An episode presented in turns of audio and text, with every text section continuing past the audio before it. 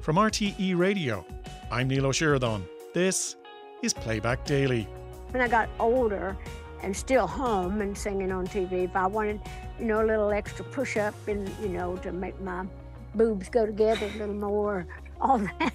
Well, mom would say, You better not tell your daddy. We have two very young boys, and um, our life is a bit mad. So my kitchen is has to be a workhorse for many, many different reasons. His opinion is footballers, or what do you say? Football is for hurlers with bad eyesight. So that's how they that's how they view football in, in Tipperary. They're more of a hurling county. Yeah. Coming up on this edition of Playback Daily, Dolly Parton on Liveline. Yes, Dolly Parton on Liveline.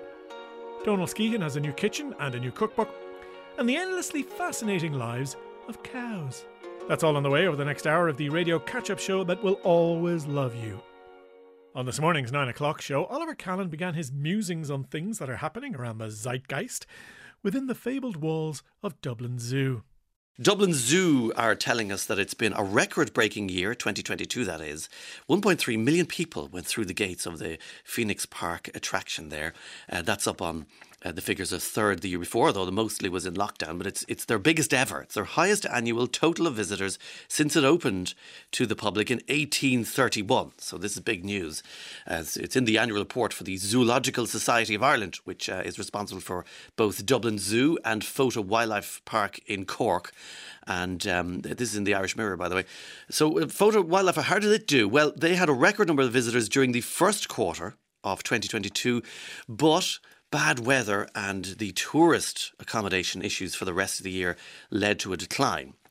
So they actually had, uh, they well had 415,000 people uh, visited uh, Fota in Cork in 2022, which was actually down on the previous year. Um, and that's they, are blaming the, the problems with accommodation and the fact that hotels uh, are filled up with um, with immigration, with the war uh, on Ukraine and all of the issues around that. Hotel stays were down 21% in, in that period. So that's what's going on in the zoos out there. There's a nostalgic attraction, isn't there, to the zoos that you want to bring your, your children to a thing you enjoyed. And they have much improved since uh, we enjoyed them as children. From the attractive animals to the fake books. Or are they? Now, Marsh's Library, which is in uh, just it's next to St Patrick's Cathedral in Dublin, and it is the first public library in Ireland, uh, going way back to 1707. Uh, they were on social media and they raised this question: uh, Are the books real? Where's this question? They're saying it's coming up more and more often on tours of Marsh's Library, actual physical in person tours, they say, when people are standing two feet away from the books in this very, very old library and they're questioning. This is in their official channels. Um, it's as if some people are so used to living online that they can't quite grasp or understand physical reality. Now, this has sparked kind of conversations. And they wanted to point out look, they're not uh, mocking visitors. They're actually just wondering why, uh, at a point in history, people are coming to an ancient library uh, assuming that the books on the shelves aren't real. And other libraries got in touch. Uh, Whitaker Library, that's in England, I presume, uh, said they've they've probably been in too many cafes and pubs with rows of old-looking books that are there for display. These are the kind of spines of old books that are stuck to the walls, or indeed just wallpaper. And some people say maybe they've just walked to, through too many IKEA showrooms with all their fake books. And uh, so other people are saying they might also understand the fragility and the value of very old books. When I worked at the museum, this is Valerie Clark, guests would ask if the paintings were real because they assumed the real ones had to be protected somewhere safer and they just had copies on display. So maybe that's what's behind it. Um, but um, maybe it is also the fact that people can't quite grasp reality because they're stuck in, in their avatar world. Their, um, the metaverse. Remember that thing? It hasn't really taken off, has it? No one's having meetings in the metaverse anymore. Yes, yes, yes, you say, but what about Time Out's coolest neighbourhoods in the world list? Fret ye not. Oliver's got you covered. Time Out magazine, which is a global magazine for tourists all around the world, and this is a CNN reporting on Time Out magazine. So I'm putting in context the international coverage that a particular neighbourhood in Dublin is getting this morning because they've named the coolest neighborhoods in the world. And they only pick out 12 around the world. Coolest neighborhoods in the world. So places like um, Colombia's bustling city of Medellin, which would be familiar to viewers of Narcos.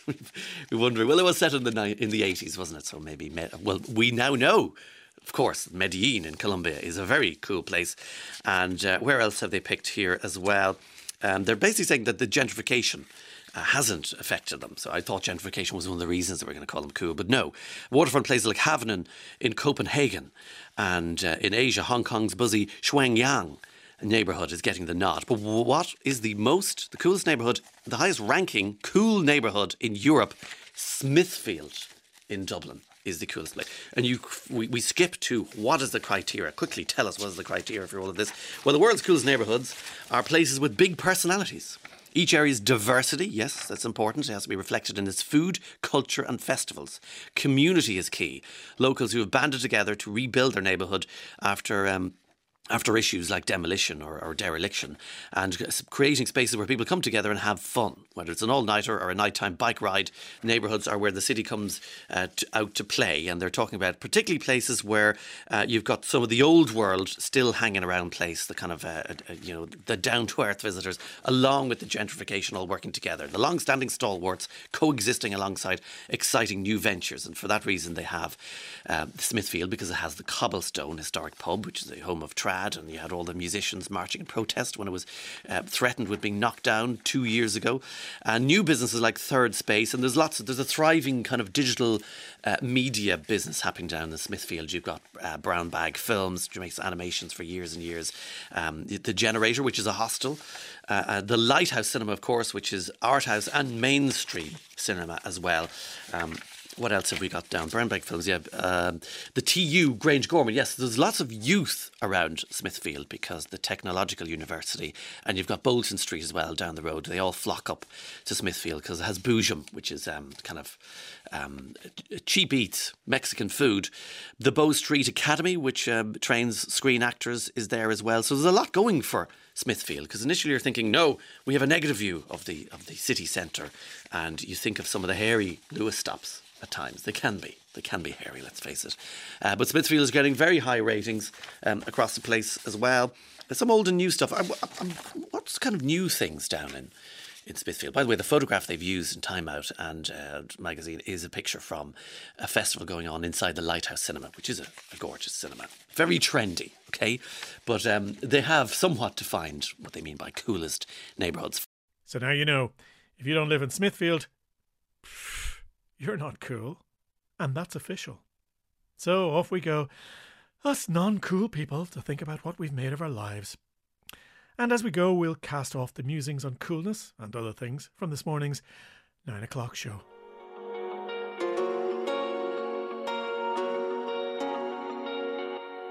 The clocks will be going back soon, and this will mean darker mornings and evenings. Claire Byrne shared the stark statistic from the Gardaí and the Road Safety Authority that in dark clothing, a pedestrian or a cyclist is only likely to be visible 30 metres away in low beam headlights. But if they're wearing something reflective, they become visible from up to 150 metres, the length of a football pitch. So, to discuss road safety on shorter days, Claire was joined this morning by Sheila O'Brien, community bike leader in County Cavan, Janet Horner, Green Party councillor with Dublin City Council, and Geraldine Herbert, motoring editor at the Sunday Independent. The discussion started with Sheila O'Brien. Do you think that people find this adjustment to darker mornings and evenings difficult? And is that your experience? Uh, good morning, Claire. Um, I do actually, and my experience would be uh, living in a rural area, I would find, and I have experience of recent, cyclists with literally no lights in black at 6:15 a.m. in the morning, and uh, nearly taking, you know, nearly knocking someone down myself while I was driving to the gym. Yeah, and I think a lot of people who are on the roads at that time of the morning, or indeed in the, later on in the evening when it's dark as well, will notice that it is particularly dangerous when pedestrians and cyclists have absolutely no reflective gear on. And Claire, I think that, and like, we're not obliged to wear high vis clothing in Ireland. Believe it or not, reflective clothing is considered an accessory. So you don't have to do, do these things. You do have to have, you know, a, a light in the front that's white and a red light in the back and you have to have it on what they call lighting hours, which is a half hour after sunset and a half hour before sunrise. But I don't understand why people aren't getting it. It's common sense, but unfortunately, there's not a lot of people out there using it. But Sheila, the change in the light, it sort of creeps up on you a little bit. You know, you were fine a couple of weeks ago going out with no reflective gear on. Now you're not. you're not. But I mean, we do know we do know when it's dark. I mean, surely if you can't see in front of you correctly, you must realize a driver's not able to see you. Mm-hmm, like you really should have um, a 500 lumens light on your at minimum on your bike, which is going to let you see about 100 meters. Now, in where I am on rural roads, it really should be a thousand lumens, which is just a measurement of what the light will see, which would be 200 meters. Okay, and you're you, saying like, you need that to protect yourself. You're saying it's the responsibility of the cyclist and the pedestrian to look after themselves in that regard, are you? I, no, I, I wouldn't really say that. What I say is we, we need to really be accountable for each other. So yes, drivers need to be a bit more aware. But if you're going out, like you, you should be wearing a reflective coat, a reflect, or uh, you know, on your bike, reflective pedals, lights, reflectors on your spokes of your tire. Because at the end of the day, it's your life. You can't let other people be responsible for you. Mm-hmm. Well, Janet, I'll bring you in here because you're someone who's very used to walking and cycling, but probably in a different setting to Sheila, in that you're in the city. That poses its own challenges, does it? Yeah, I mean, I guess I take a slightly different perspective on it. Like, I'm I'm living in the north inner city in Dublin. There is every variety of life on the streets around us. There's children going to and from school. There's a lot of people who might be intoxicated using the streets. There's a lot of people commuting. There's people cycling. There's people using scooters. There's people driving. The streets are busy. And I guess one of the differences from rural areas is that we have footpaths and we have street lighting everywhere. Um, so I, in, in my opinion, we are we are really letting down our pedestrians and people walking and moving around the city if we are asking them to take responsibility for their safety when they are just living their lives most of the time very responsibly. Um, but we are telling them that they have to to protect themselves and they have to put on their armour before they go out and use the streets in the day um, of a high vis vest and yeah. a helmet if they want to, to cycle down the road before they can be we will keep them safe. I think mm-hmm. the city should be doing more. We should have better quality footpaths um, because I can see all around me. I know elderly people in my area here will often say that they end up walking in the carriageway because the footpaths are so broken up that there's a trip they have a trip hazard there whereas at least the roadways are smooth that's not acceptable because that's not appropriate for people to say you should just have to stay in your home after dark because it's too dangerous the footpaths okay, so, are broken up so you're saying roadways. more lighting and safer footpaths but I mean I'm somebody who walks and who cycles and who drives and I've noticed driving in the last couple of days when it's become particularly dark, that there are people running across the N11 in black clothes, and it is absolutely petrifying as a driver when that happens. Yeah, and look, I mean, everybody, there is a responsibility that everybody has to act with some common sense, but we also, exactly. I think, like we in in my area again, we've seen four um, four fatalities on the roads in the last year. They've all been pedestrians, and I can I know from a lot of the reports around here people have been completely not at fault themselves in, in what happened there. There have been many, many more serious injuries that have happened. The, the individuals who were walking around the streets at the time were not at fault. It was the fault of somebody who was driving recklessly, behaving with, without paying due attention, or the again, as you say, maybe there is situations where the infrastructure is not there. They simply couldn't see them and there wasn't good lighting. Um, but that is things that as a city, as a council, we should be we should be addressing and we should be looking at where we have patterns of serious injuries. Unfortunately, at the moment, we don't have that data. The RSA don't release the data to us as a local authority to tell us where serious injuries are happening.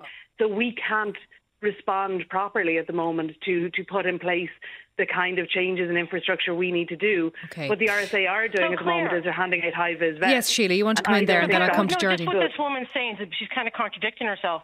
So if there is issues with lighting and things like that, shouldn't we just take it upon ourselves to mind ourselves to wear a high vis? so people can see us. The thing is, everybody's blaming everybody else, but nobody's taking any accountability for themselves. Janet? Oh, I, I mean, I'm a councillor, so I sit on Dublin City Council, so I am trying to That's take okay. responsibility for what the council does and how the council responds. And I think that the, everybody, we as citizens, deserve a safe environment to move around in, and that as best I'm as possible. I'm not disagreeing with that. And what I'm disagreeing provide that. about. No, I'm not disagreeing with that part. That makes sense. But you're saying, sure, why should they bother armoring up to put a high vis on? It takes two seconds to put a high vis on. What's the big deal? Well, let's bring in Geraldine here, uh, Geraldine Herbert, motoring journalist. So I have a lot of people getting in touch on text saying that they are drivers and they cannot see people who are on scooters, who are on bikes, who are pedestrians, and then some saying that drivers have driving lights on, which means they've no lights on the back of their car. So everybody, as Sheila says, seems to be blaming everybody else. Yeah, look, I think if you don't drive, it, it, you don't have an understanding of how little you can actually see behind the wheel at night. And it is, you, know, there is an adjustment process, and exactly what you were saying, Claire, about particularly at this time of the year when the clocks go back, we seem to adjust better. But at this time of the year, we tend to get caught out. I think, regardless of whether you're in urban areas or rural areas, the onus is on everybody to be visible. And we do know that studies Thank show you. that reflective accessories, particularly attached to limbs, um, do really make a difference because humans seem to be particularly sensitive to bio motion, and it's one thing that drivers will see. I agree with Janice that we need to make our, our streets and our cities safer, but in rural areas, definitely visibility is a big thing. But then the onus is on drivers. If their lights are not working, they're not going to pick up this reflective, mm-hmm. these reflective lights. And the issue about daytime running lights is these are on most cars. A lot of drivers rely on them during the day, but they're completely useless at night. They don't light the rear of your car. So really, what drivers need to do at this time of the year is anticipate the darkness. Don't wait for it and turn your lights on. It really is important. And also, while it sounds blindingly obvious, a lot of people have been driving in daylight. They're not aware of blown head bulbs or headlamps not working. So really, the onus is on the driver to be as lit up as well as the pedestrian and the cyclist. That's Geraldine Herbert, motoring editor with the Sunday Independent, who, along with Sheila O'Brien, community bike ride leader in County Cavan, and Green Party councillor Janet Horner, were talking to Claire Byrne this morning about safety on the roads as the days get shorter.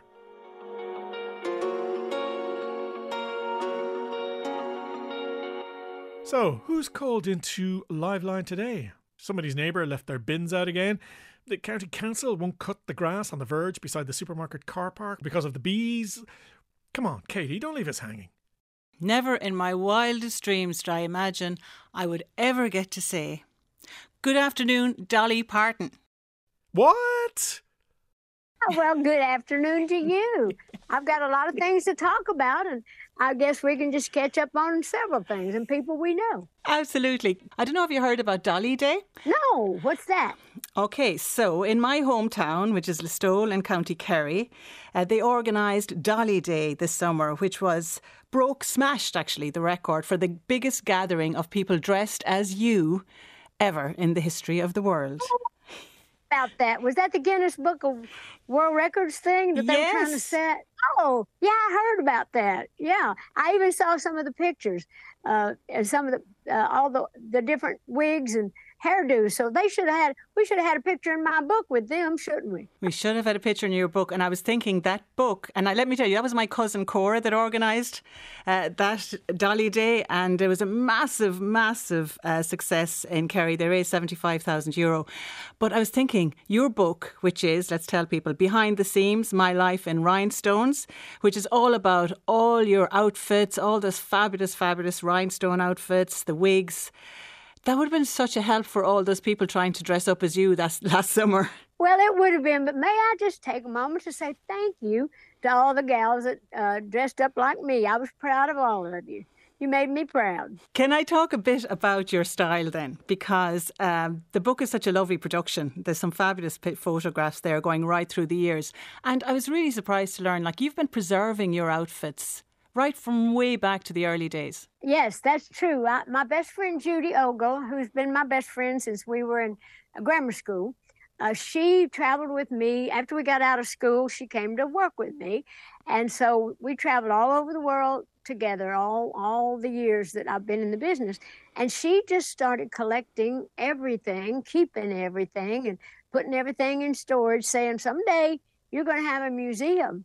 And so, sure enough, I did have a museum at Dollywood. And then, of course, we had so many more things in storage and things that she had kept. And so we just started uh, putting it together. Somebody said, Well, you had your song teller book, which was all about your songwriting and telling stories about your emotions and where you were, and why you wrote it. Well, why don't you do one about your clothes? Because that chronicles your life in costumes, like that one does in songs. And so that's where the idea came from. And we started pulling all these great pictures and all these wonderful uh, times, all these crazy wigs, and all the crazy things I've worn through the years. The I kind of say the, the good, the bad, and the ugly, but it was all in there and all part of my my journey in my life as a as a country music star.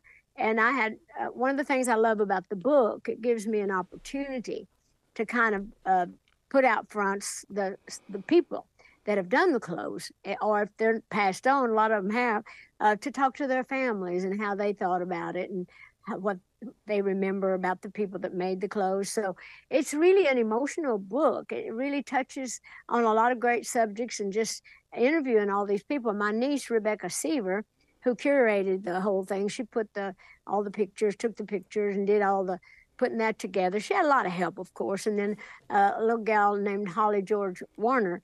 She really took over and filled in with the writing with me, making sure that we had all that good.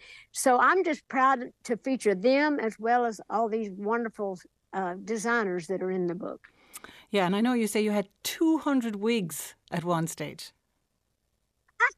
Oh, I'm sure I must have that many. I always just joke and say I wear one almost every day, so I must have at least 365. I don't know. because we change them out, of course, and I donate uh, wigs and clothes to different um, museums or for different charities to, to sell.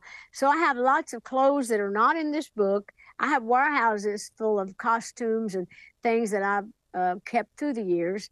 And so who knows, we may have a volume two uh, you don't know for sure until you see how well one does. But honestly, uh, I really think this book is very good. It's it's very fun to to read. It's very fun to look at.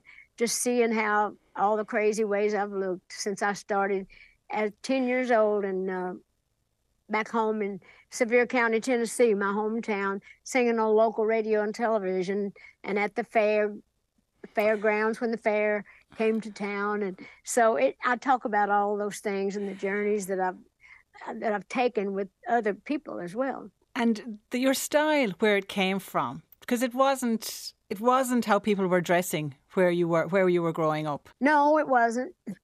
but uh, I was always one of those kids that wanted to be different, and I was different. And so I was kind of show busy in my head, in my mind. I wanted to be more. I wanted to be colorful. I wanted to stand out. Wanted to be noticed. I guess it's the best I could figure. Uh, but it just seemed natural for me to want to wear the kind of clothes I wore, even when I got in trouble for wearing some of them. With my preacher grandpa, or even mama sometimes would think, now that's a little much. And my daddy would just say, that's too much, go take it off. But I just, as soon as he went to work, I'd go put it back on. So I wasn't doing it to be mean. I was just doing it because that's what I felt I needed to do. So I guess that's what true fashion is, is just wearing what you feel good in and what you're comfortable in.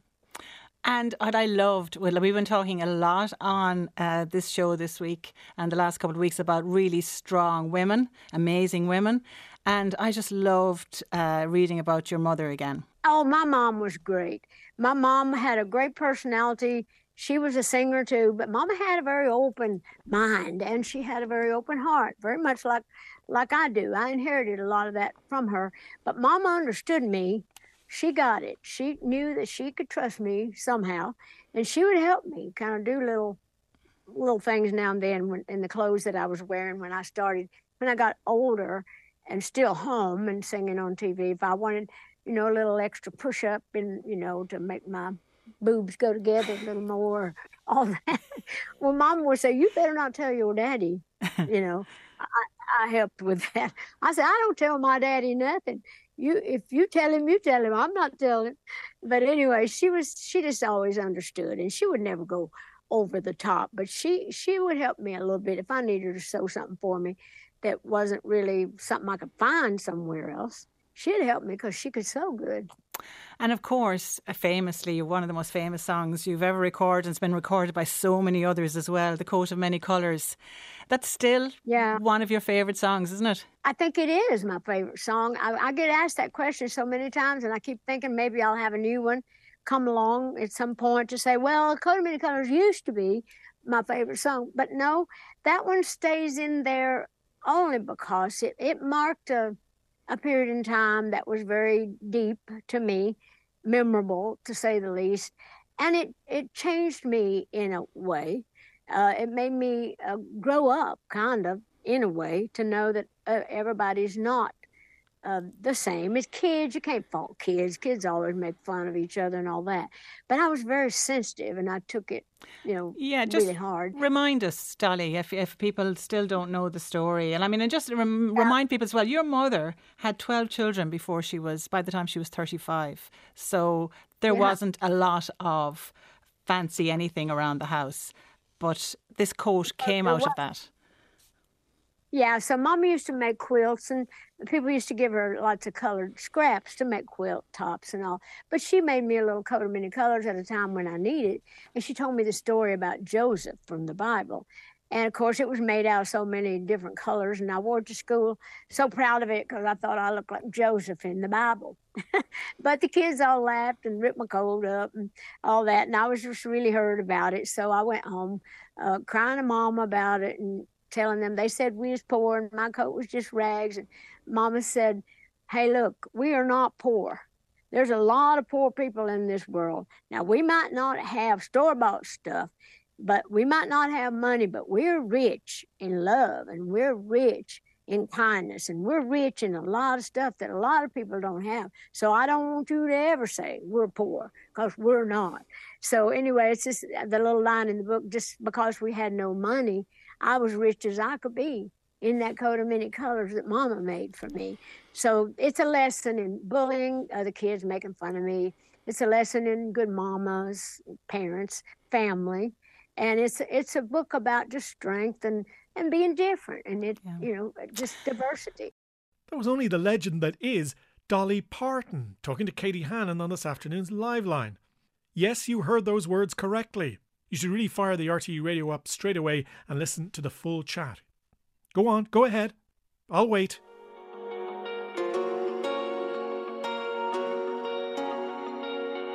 Oliver Callan was joined in studio this morning by Chef Donal Skehan, whose new cookbook, Home Kitchen, has just been published. I think I've been uh, struggling to find the home kitchen for a long time. We've been traveling for the last couple of years and we moved home in 2020 and so we've moved all around and finally we have just bought a house that is our own and finding that home kitchen element is a, is a very important uh, thing for us. So yeah, absolutely. Yeah, and uh, have you found the perfect kitchen? I, I gather you're still searching. Uh, we're working on it. We have a, we've just bought and we've done a little bit of we haven't done any major building work. We've just done uh, a little renovation to a kitchen. So uh, yeah, it's it's it's fantastic. And do you know what? Um, having traveled and worked in lots of different kitchens over the years, it's it's one of those things where you know what you want when it comes down to it, and you know how your kitchen works. And we have two very young boys, and um, our life is a bit mad. So my kitchen is has to be a workhorse for many many different reasons. Okay, so we're watching your videos. It's not always in your actual home. You, you know Irish people watching it. Is know, that yeah. his house? Is that his house? well, the worst thing was when we had uh, we used to do the TV show when I'd come back from uh, when we were living in Los Angeles, and we used to do it in an industrial estate in Glenageary and we used to, use the back garden window was actually a TV. I'm ruining all the secrets now, but it was a TV where we'd recorded into someone's back garden, so you could see the leaves moving, but it was actually looking at a television through a window. wow! Uh, there are people in Glenageary going, "There are no industrial estates around here." yes, there is. I, I, we have a studio in one. Radio One uh, listeners from Glenageary. Um, it's, it's, called Home Kitchen, the book, so it is all about home. It's exactly that. And yeah. uh, yourself and your your lovely wife. Yes, she's yes. Swedish. She is Swedish yes, Sophia. from Gothenburg. Sophie. Sophie, yeah. Sophie, I beg your pardon. Uh, that is definitely the Irish. Um, she's probably had that all the time. Confusing. Well, they all in Sweden they all call her Sophie, so I've I've called her Sophie oh, over the years. And it's Sophie, changed. Sophie.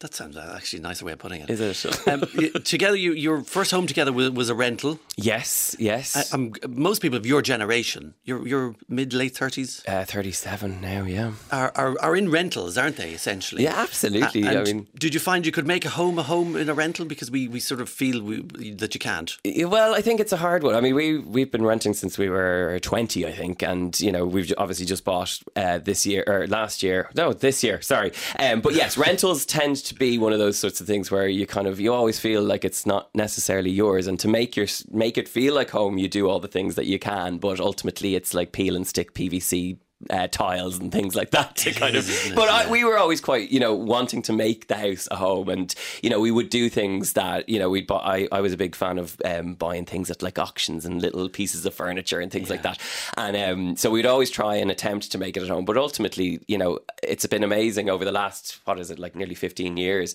of renting that you kind of there's a moment where you're just going, oh my gosh, I just want something that isn't going to change or isn't going to be pulled out. And the last three or four years we had um, when we came home rental properties that like one was sold out from underneath us, the one one was the owners came back. So that feeling of just kind of constantly uh, being on the move was was something we were. And kind of, you only came back in 2020, is that what Yeah. you? Uh, so in a short space of time. This is three years you've been in and out of houses being sold under you. Yes, yes. I can tell you, with two young kids uh, and a lot of moving vans and boxes, uh, we were very keen to just get one space that was our own, and that, and even you know, the recipes in the, the book are all about that. It's just like we want the traditions of being in the one spot and, and coming back to And it. And it's you know? designed then for even pokey kitchens. Even pokey. Well, my mum grew. Uh, I grew up with a galley kitchen, and my mum uh, operated Christmas dinners and feasts and all sorts out of a tiny little galley kitchen. So she was the, a big proponent of it's not about what you have; it's what you, how you use it. I think.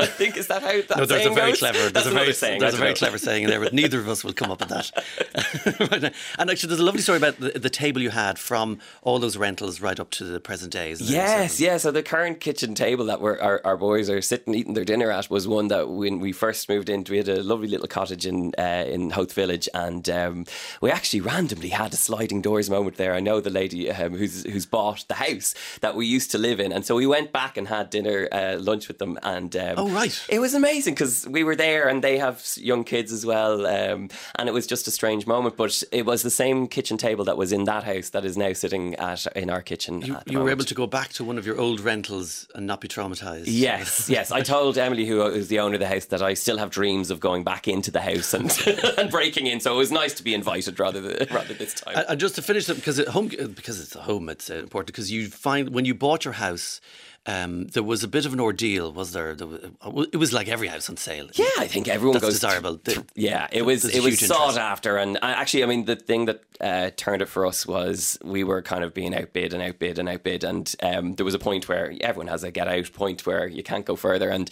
it was at that stage where I knew we wanted it, and I knew we we had to push for it, and the last thing I had in my arsenal of of things to be able to throw was a personal letter, and so not only did I write a personal letter, but I edited a video of of the us in the area, and you know, so I was like, I threw everything, and I knew just you know yourself. If you fall in love with a place, if you throw everything at it, if even if you lose it, at least you know you've come away from it having tried. And so that was really, uh, and I stalked that place. My God, I was down looking at it every single day, and I think you have to kind of get to that place to fall in love, really, and and to find it being the one. You know, But that kind of very personal campaign worked. It did. Yeah, I'm amazed that worked. well, I do you know what I I've heard great stories since telling that story. I've heard so many people saying the personal letter. It's it's l- nice to know that people still have a heart out there, and you can beat out a property developer if you send in yeah, a personal the letter. price is usually the thing.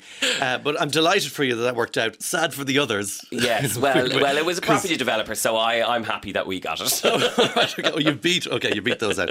Uh, very good. Um, I was just thinking um, that you have been famous for the want of a. It's an ugly word for for all this, uh, for a long time. Do you, when roughly did you come uh, like to our consciousness, public consciousness? Because you were a young fella.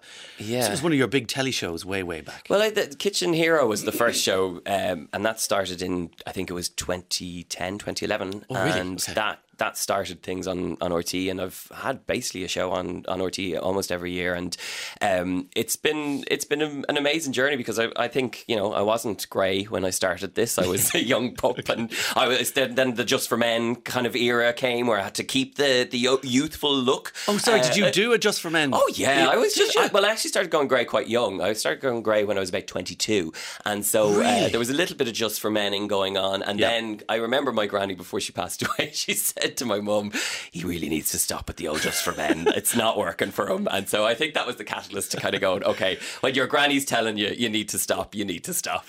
Well, who are we to argue with Granny Skehan? That's Chef Donal Skehan talking about his new cookbook, Home Kitchen, with Oliver Callan this morning.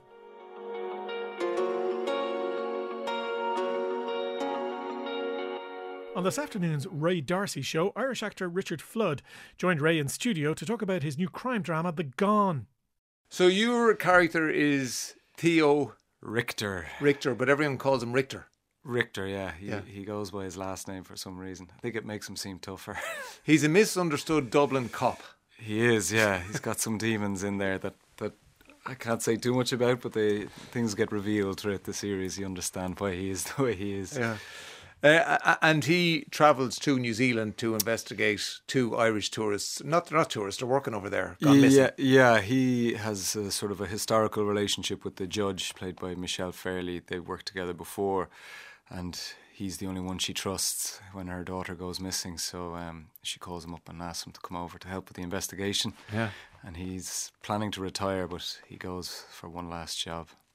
Oh, the famous last job. yeah, yeah, exactly. Step away from the last Uh, job. I know. I Never know. ends well. exactly, exactly. Yeah, so that's all in there. So it's it's you described it as a, a one horse town in New Zealand, uh, Te Aroha. Yeah, That's where all the filming was done. We did a lot of it there. We we uh, shot for a number of weeks in, in Auckland, but the the small town is really kind of the heart and soul of the story, where Mm. a lot of it takes place.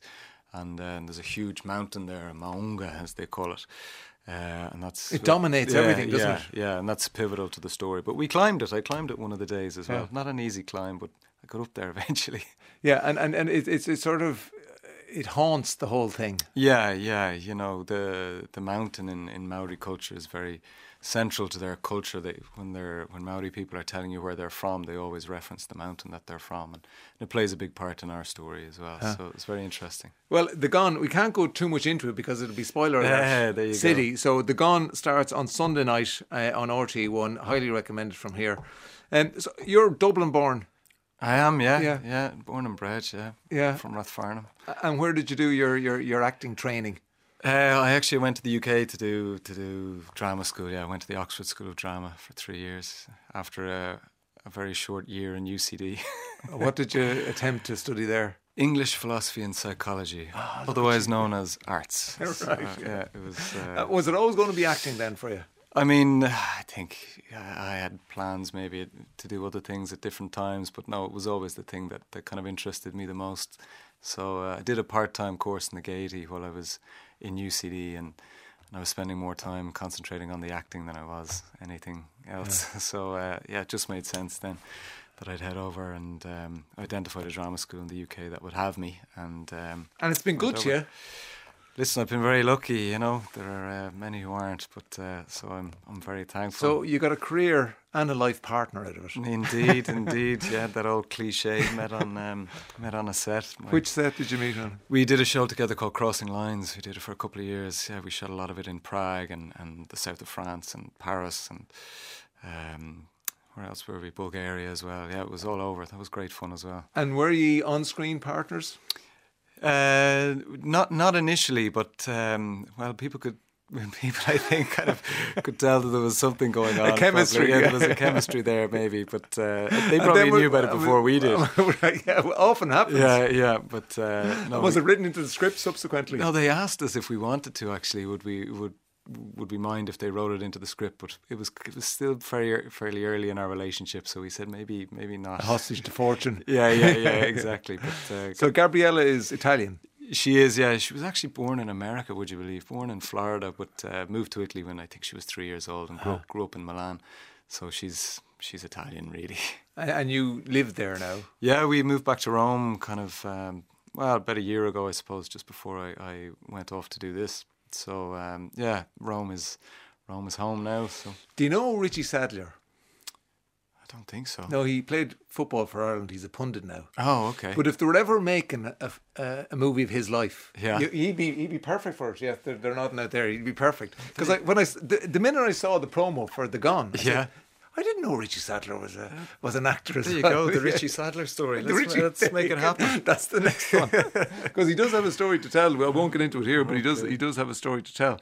So Grey's Anatomy, working on something like that, which is such a, a big heritage, I suppose, hasn't Yeah. it? It's it's been going for twenty years. Something like that now, yeah, I think so. Yeah, yeah, that was a you know that was a kind of a big one for me, I suppose, um, and it sort of came out of nowhere, you know. How does something come out of nowhere?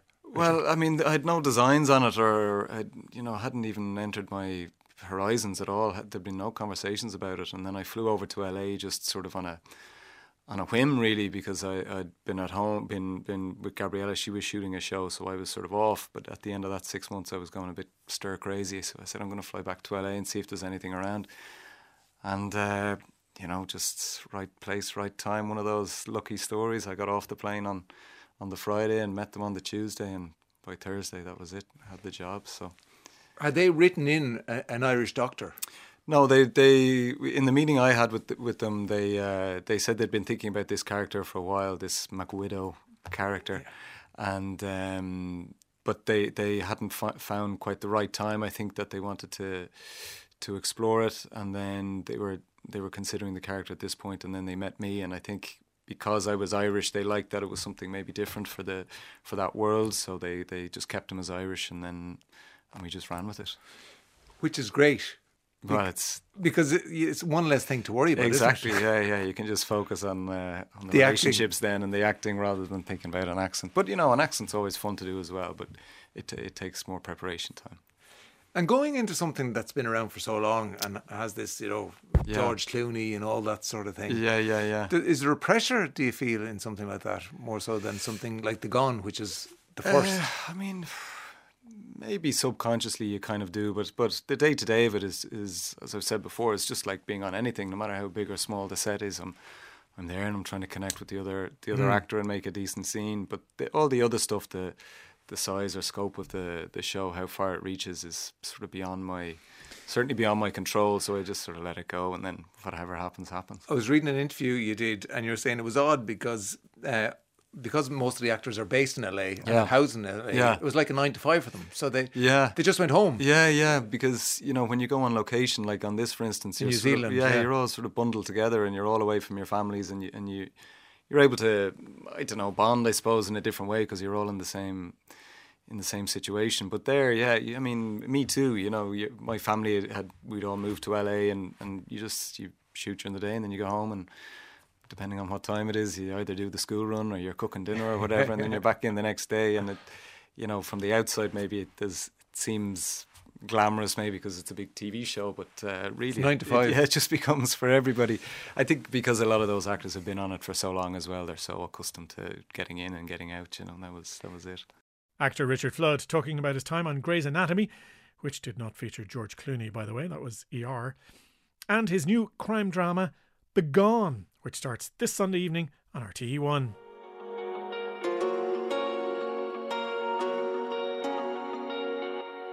There's a new sci fi movie on the way. It's called Foe, and it stars our own Saoirse Ronan and Paul Mescal. It's based on a book by Iain Reid, who also co wrote the screenplay, and Iain spoke this morning to Oliver Callan. So it's called Foe.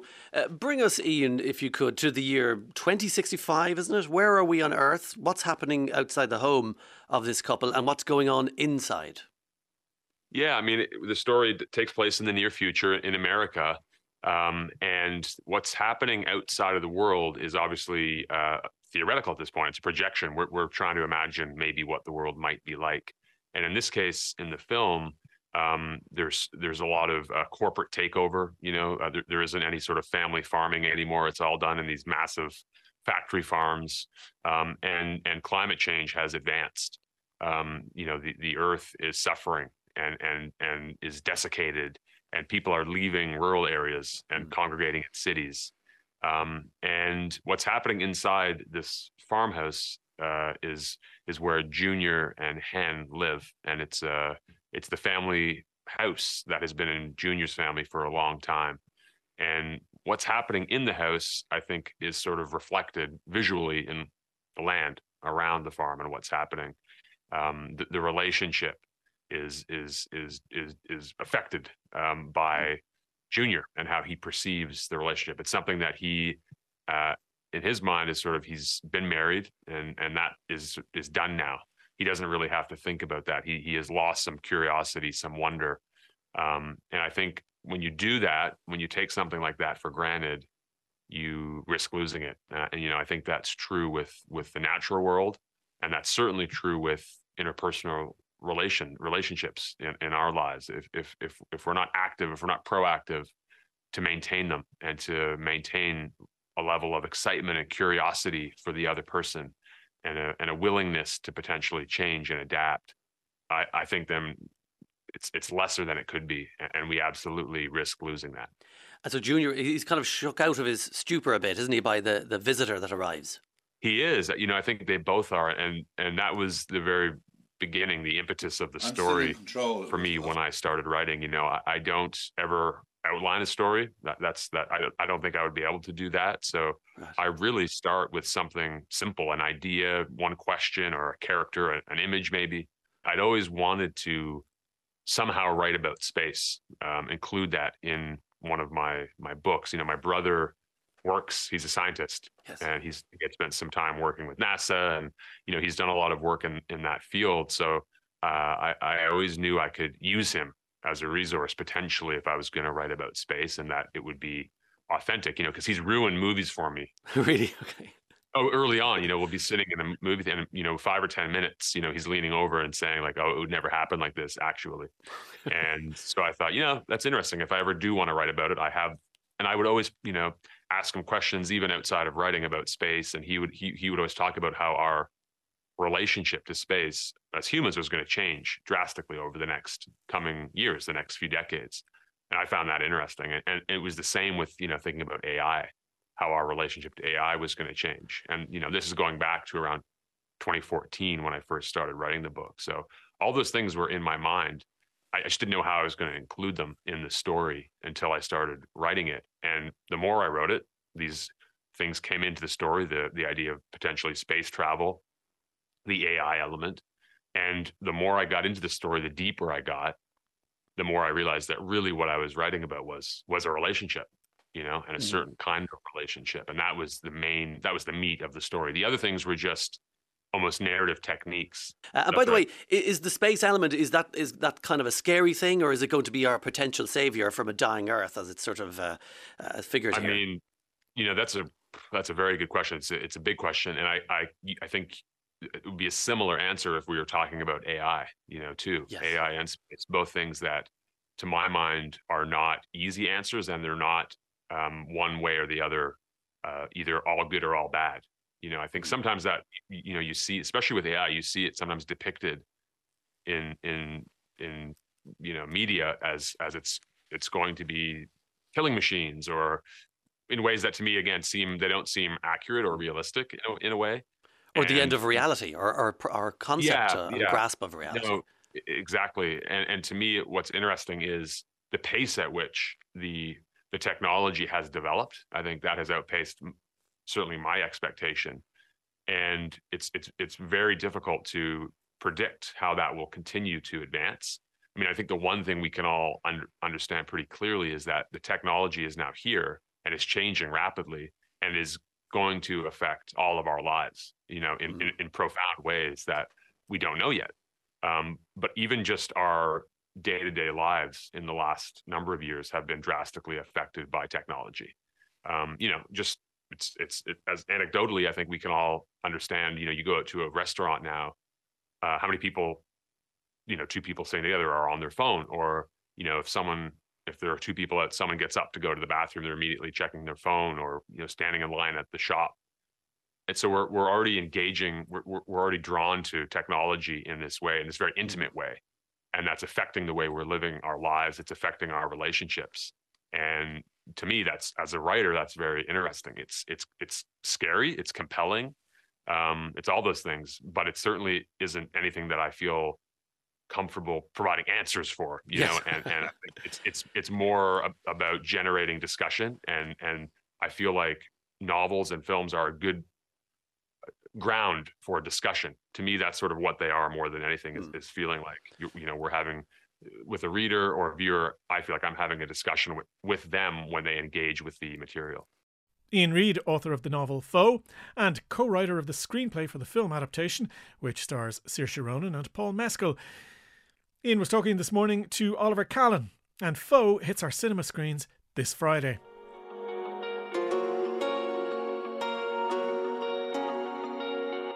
Finally, on this edition of Playback Daily, cattle. They're endlessly fascinating, aren't they? Well, they are, in the opinion of Eamon O'Connell, also known as the Moo Vet. Get it?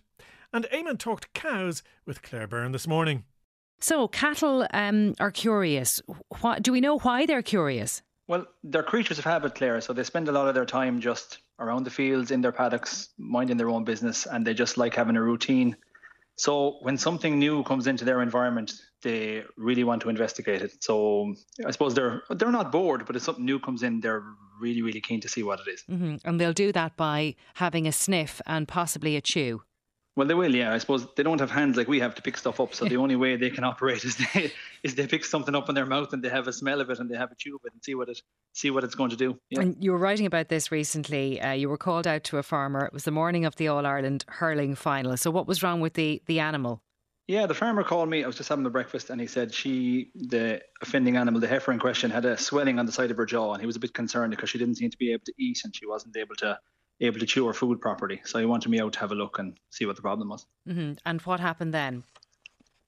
Well, when I got out there, obviously you have a couple of things in your mind from when you're a vet what might be wrong. I was wondering was it going to be an abscess on her tooth or they have a condition called timber tongue where their their tongue gets swollen from an infection and gets get really hard to chew when they have a swelling on their jaw. So I kind of presumed it was going to be one of those two things. But when we got there, to give the farmer credit, he had the the animal restrained in the crush and we went and we had a look in her mouth and um, I suppose as soon as I had a look in her mouth, I realised that it was none of the things I thought of. I could see the, the sliotar poking out from the back of her from the back of her teeth where it was stuck. Oh, so she had picked up a sliotar and tried to have a, a chew of it, and it got stuck.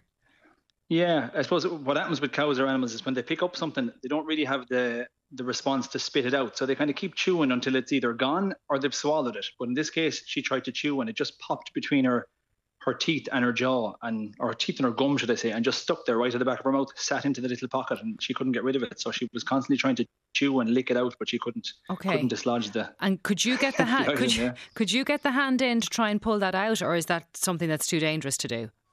Well we have we have a piece of gear. It's a small little thing called a Drinkwater gag. I suppose if you can imagine it, it's like your hand. If you put, you've got four fingers, you put two together and two together, stick them together. You can, it's a metal object that kind of forms like that, and you put it into their mouth that keeps their teeth upper and lower separated because the force of a cow chewing would definitely take your fingers off mm-hmm. nice and nice and easy. So okay, we so just pop that into their mouth and they can't they can't close their jaw down. So it makes it easy for us to examine what's going on. So that meant you could safely dislodge the sliotar, or was that just to have more of a look to see how how much it, it was? to have a look first, and to be honest, it was easy enough to dislodge it then because it, it was wedged in there, but it wasn't it wasn't jammed. So it was once I got my fingers on it, a little bit of a, a pry and it popped out. Mm-hmm. But yeah, you definitely discourage anybody without if they don't have one of those gags, definitely wouldn't be putting my fingers in there to to see, or you could be minus one nice and easy.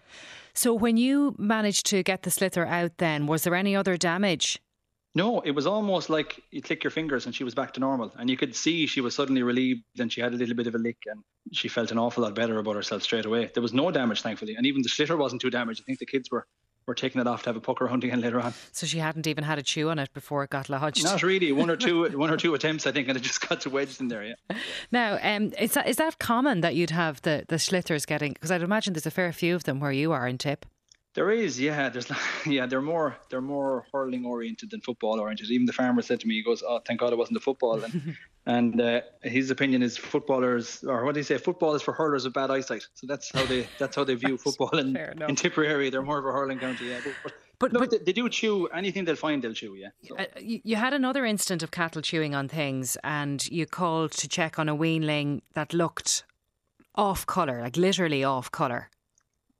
Yeah, um, this particular animal, he was in a group, and to give credit to farmers, they're very quick to pick to pick up on animals not thriving within a group. So usually this time of year, you'd have younger animals that would that have a nice slick coat, um, especially the blacker animals. You'd see a nice sheen on their coat, and he just picked out this guy as he was gone a little bit off color. So they go if, if they're falling behind or there's something holding them back, they'll often the black coated animal will go a little brown in, in their coat, but just because they won't be getting the same level of vitamins and minerals into their system that they should be. So he picked this animal out as being maybe slightly underweight with a with a browny tinge on its coat. Um, now we didn't expect to find, and uh, as soon as I examined it, we usually start with an exam from from their nose and work your way back. That's kind of how we work. So, but I actually cut my thumb on a little bit of wire that was sticking out of this poor animal's nose. He, would obviously picked it up and tried to chew it, and it had pierced right up through his nostril and was poking out the top of his nose. Oh. And, um, God. He obviously couldn't dislodge it. Now, thankfully, it was easy enough to get that out, and again, felt an awful lot better. But I suppose it just goes to show any any weird thing at all that cattle come across, they'll they'll pick mm. it up mm. and they'll chew on it.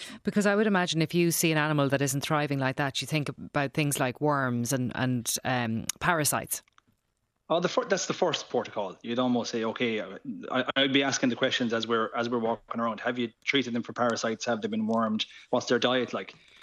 Look, you certainly don't expect to find a wire sticking out at the top of his nose as a first as Mhm. a first instance. You know. So you think what happened was that he had bitten through the wire and it went up through the roof of his mouth. Yeah, he just picked up this little bit of wire. I suppose it was a couple of inches long. Probably just picked it up out of boredom in the paddock. Found it there beside a probably beside a fencing post. I'd imagine because sometimes when farmers are fencing, they cut the ends off the wire to tighten it up, and probably just lost it or didn't pick it up. So the, the bullock found it and he picked it up for a chew. And really, unluckily, it just turned on its edge. And when he the force of him chewing down, it pierced it out through the roof of his mouth. Yeah. Oh, and what damage did that do? Yeah. He had a, a cut on the tongue as well.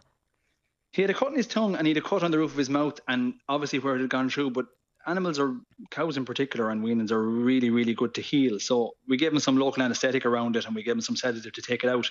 And within two or three days, like you'd be amazed at the difference. He was back eating, back feeling a lot better. So they are once you, once you can figure out what's wrong, cattle in, in general are pretty good to to recover. Yeah. They heal quickly, do they?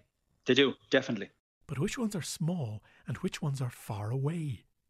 Eamon O'Connell, also known as the Moo Vet, talking the care of cattle with Claire Byrne this morning. And that's all I have for you on this edition of Playback Daily. The programme was compiled, written, and edited by me, Neil O'Sheridan. Don't forget you can listen back to all the programmes featured on Playback Daily on the RTE radio app. Until the next time, thank you for listening and good luck.